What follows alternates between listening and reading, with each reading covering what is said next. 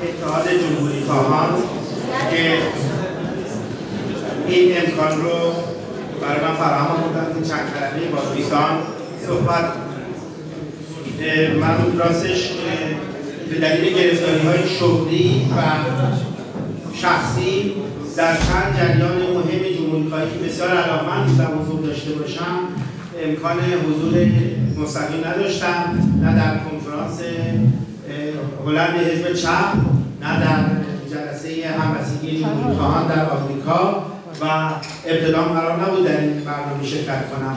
اما حقیقتا وقتی روز شنبه و یک شنبه نشست شورای مدیریت گذاری بودم دیدم که حتی در کمترین فرصت هم که شده باید قطعا به عنوان یک جمهوری خواه در این نشست شرکت کنم.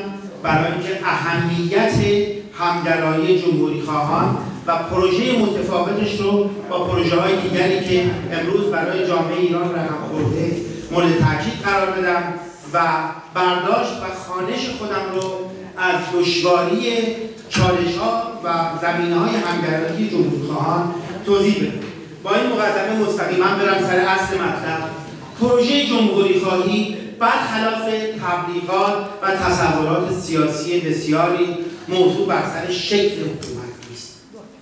بلکه مطلوب ترین شکل اقتدار اقلانی و دموکراتیک در گذار از اقتدار سنتی که در ایران به شکل سلطنت تجربه شد و اقتدار کاریسماتیک که در شکل استبداد دینی تجربه شد هستش بنابراین تغییر پروژه جمهوری خواهی به شکل بسیار مسئله برانگیزه و باید اون رو به عنوان مطلوب ترین شکل گذار به دموکراسی و صدای سومی در برابر اقتدار سنتی و اقتدار کاریسماتیک به عنوان تبلور اقتدار اقلانی و دموکراتیک دو پروژه جمهوری خواهی به یک معنی شاید آغازی است برای یا با به عنوان یک پروژه لیبرال دموکراتیک در جامعه ایران مطرح شد و شکل اگر از من بپرسید قطعا تمایل دارم که این پروژه با افزودن فمینیسم محیط زیست و عدالت اجتماعی به یک پروژه چپ میانه در جامعه ایران تبدیل بشه و یک سیمای سیاسی بسیار روشن در این سه در حوزه سیاسی بسیاری احزاب و جریانهای سیاسی با رقابت منفی و تخطعی پروژه های دیگر خودشون رو تعریف می‌کنن. پروژه جمهوری خواهی خوشبختانه نشان داده. به عنوان یک ملجعی برای آشتی همگانی در جامعه ایران. پروژه‌ای که می‌تونه تعامل هم با اصلاح طلبان هم با مشروط خواهان هم چپ رادیکال هم جریان های اتنیکی داشته باشه ضمن تفاوتی که داره به عنوان یکی از جدیترین شانس ها برای اینکه جامعه ایران با خطر جنگ داخلی و در واقع نوعی جنگ همه با هم روبرو نشه مطلوبیت داره. آسیب شناسی جمهوری خواهی که تا چه حد این جریان از یک جریان بزرگی که تحت عنوان اتحاد جمهوری خواهان جمهوری خواهان لایق و دموکرات و غیر شکل گرفت و امروز نیروی به مراتب محدودتر شده یک بحث بسیار گسترده اما ضروری است. این آسیب شناسی رو نباید از کنارش گذشت. برخی فکر می‌کنن جمهوری خواهان به دلیل ایدئولوژی گرایی محدود ماندن و برخی فکر می‌کنن که برعکس ایدئولوژی زدایی از جمهوری خواهی. علت شاید بیرنگ شدن بی سیما شدن و کم اثر شدن اون در جامعه است. به نظرم به حال این آسیب شناسی جای تحول بسیار زیادی داره که ما فقط به بحث های مربوط به دیگران نباید بپردازیم که آسیب شناسی تحولات جمهوری خواهی رو نادیده بگیریم من اینجا فقط به یک مورد آسیب شناسی جمهوری خواهان مایلم اشاره کنم. بحثی رو که گفتم فردا منتشر خواهد شد با نام جمهوری خواهان بر سر سراحی ازش نام بردم. و این سراحی که میگم منظورم این. نمی‌تونه جامعه جمهوری خواه. اینجا اشاراتی شد از جمله دوست گرامی آقای مهدی فتاپور راجع صدای واحد من مایلم تحت عنوان استراتژی نام ببرم ما با سه استراتژی سیاسی در جامعه ایران برای تحول رو بریم یک استراتژی اصلاح طلبان که در چارچوب حاکمیت برای در واقع بهبود اوضاع گذار از حکومت اسلامی به حکومتی پسا اسلامی به قصد تعامل با غرب و اصلاحاتی در داخل تلاش کرد. این پروژه پروژه اصلاح طلبان دینی دو دهه قدرت بسیج جدی در جامعه داشت. میلیون ها انسان رو به پشت سر خودش کشید و توانست تاثیرگذار در حیات و تحولات سیاسی جامعه باشه خوب یا بد به دلیل نابرابری توازن قوا این پروژه نتونست بعد از دو, دهه در واقع به نیروی مؤثر تحول در جامعه ایران تبدیل بشه و نقش اون حاشیه‌اش از قدرت سیاسی به بخش زیادیش حذف شد و این پروژه اگر توانست در یک زمانی به عنوان معتبرترین پروژه به لحاظ جذب نیرو در جامعه موضوعیت پیدا بکنه امروز این حوزه نفوذش به شدت کمرنگ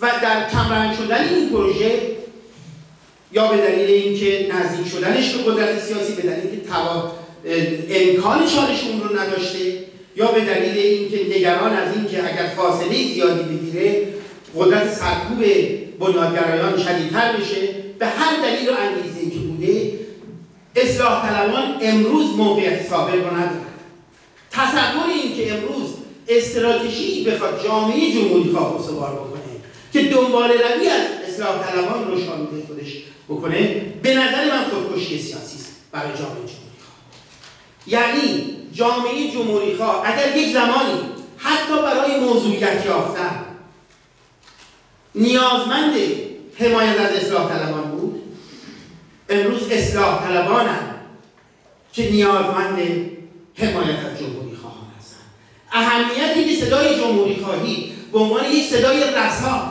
و مستقل مطرح بشه به نظر من بسیار کلیدی است بنابراین اگر این استراتژی نخست دنبال روی از اصلاح طلبان بخواد همچنان به مطالبه محوری روی کرد استراتژیک جامعه جمهوری خواه تبدیل بشه قطعا شکست خواهد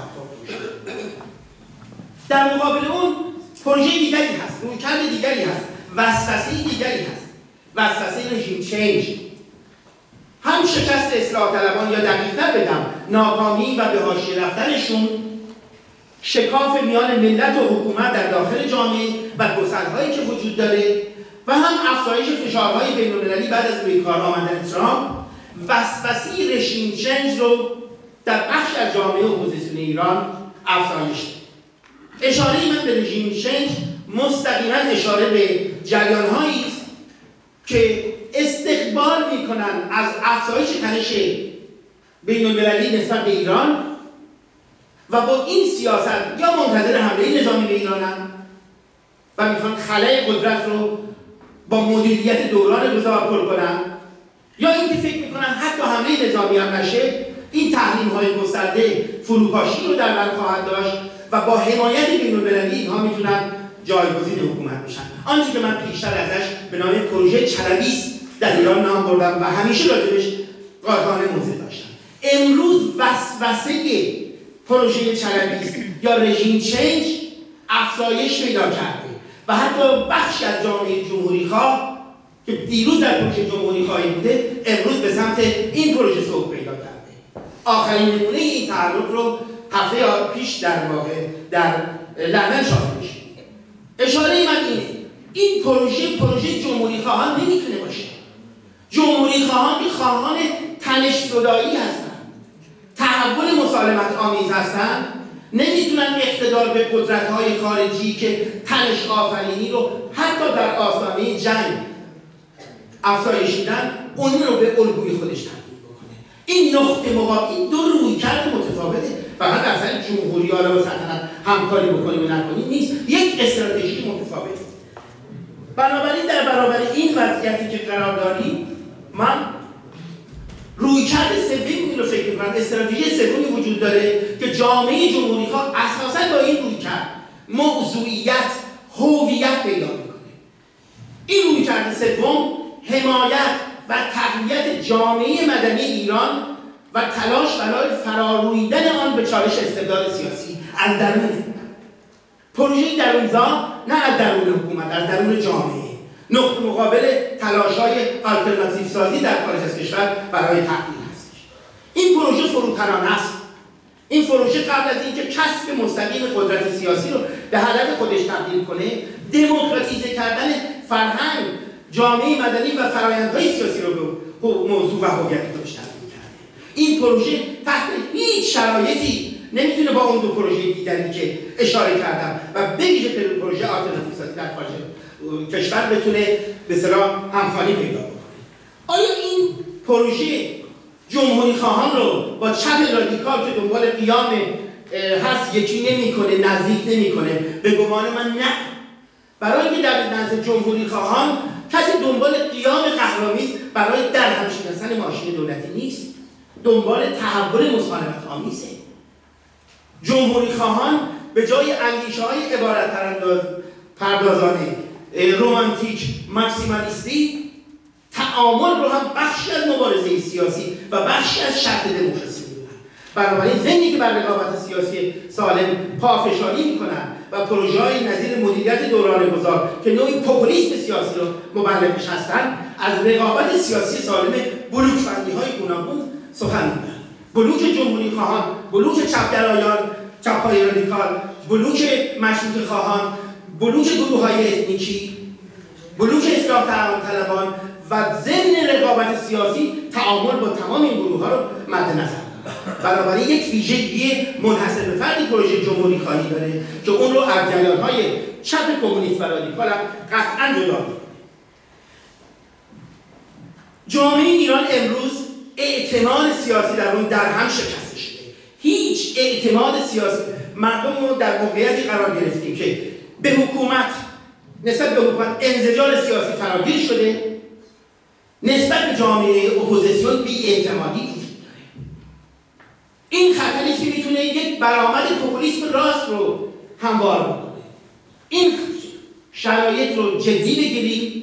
برای همگرای جمهوری خواهان بیش از هر زمان دیگری تلاش این راه حلی می‌تونه باشه که جامعه ایران در نفی حکومت اسلامی به سمت بازگشت گذشته سوق پیدا نکنه آینده نگری رو داشته باشه جمهوری خواهان مایلم نکته اضافه کنم. یک دلیلی که من پافشاری دارم بر سر اینکه در پروژه های آلترناتیو سازی نباید شرکت کنند نه به خاطر اینکه مخالف جمهوری اسلامی و حتی خواهان گذار از او برای اینکه آلترناتیو سازی در خارج از کشور یا ایران رو به سمت جنگ های نیابتی در ایران سوق میده یا آنچه که من ازش نام جنگ کثیف نام می‌برم. جنگی که هیچ طرف به صلاح مثبتی نداره. میلیت بنیادگرایی اسلامی با میلیتاریسم غرب اگر درگیر بشه این جنگ جنگ ما نیست. جنگ جامعه جمهوری خواه نیست. جنگ دموکراسی خواهان نیست. و به هیچ وجه نباید در یکی از دو سوی این جنگ حضور پیدا جمله آخرم رو میگم. گرچه حمایت از جامعه مدنی و تلاش برای تقویت اون و فرایز روی به چالش جامعه استدلال سیاسی یه پروژه بطعی است. ممکنه سرعت و وسوسه اونها رو نداشته باشیم. ما نه قدرت اون پروژه های دیگر رو داریم نه توان مالیش رو داریم ولی به گمان من از یک اعتبار معنوی و یک مشروعیت اخلاقی برخورداره که این سرمایه از این پروژه است. بنابراین تاکید می‌کنم جمهوری خواهان با صدای شفافتر صدای سپم در برابر اون دو پروژه دیگر این بحث رو دارن که بتونن از حمایت گستردهتری در جامعه برخوردار بشن. اگر فعالیت اصلیشون رو در جهت تقویت جامعه مدنی پیوند داخل خارج انجام بدن. اگر چنین نکنن به روش گذشته هم عمل بکنن می‌تونن با یه حیات نباتی محفلی به عمر خود ادامه بدن. اما اگر این مسئله رو جدی بگیرن و با تساهل بیشتری برای تشکیل گسترده ترین قطب جمهوری خواهی و تعامل با دیگر نیروها تلاش بکنن بخت بسیاری خواهند داشت که بتونن در جامعه ایران که تونل زدن در کوه غیر ممکن هاست علای سهمی در گذار به دموکراسی انجام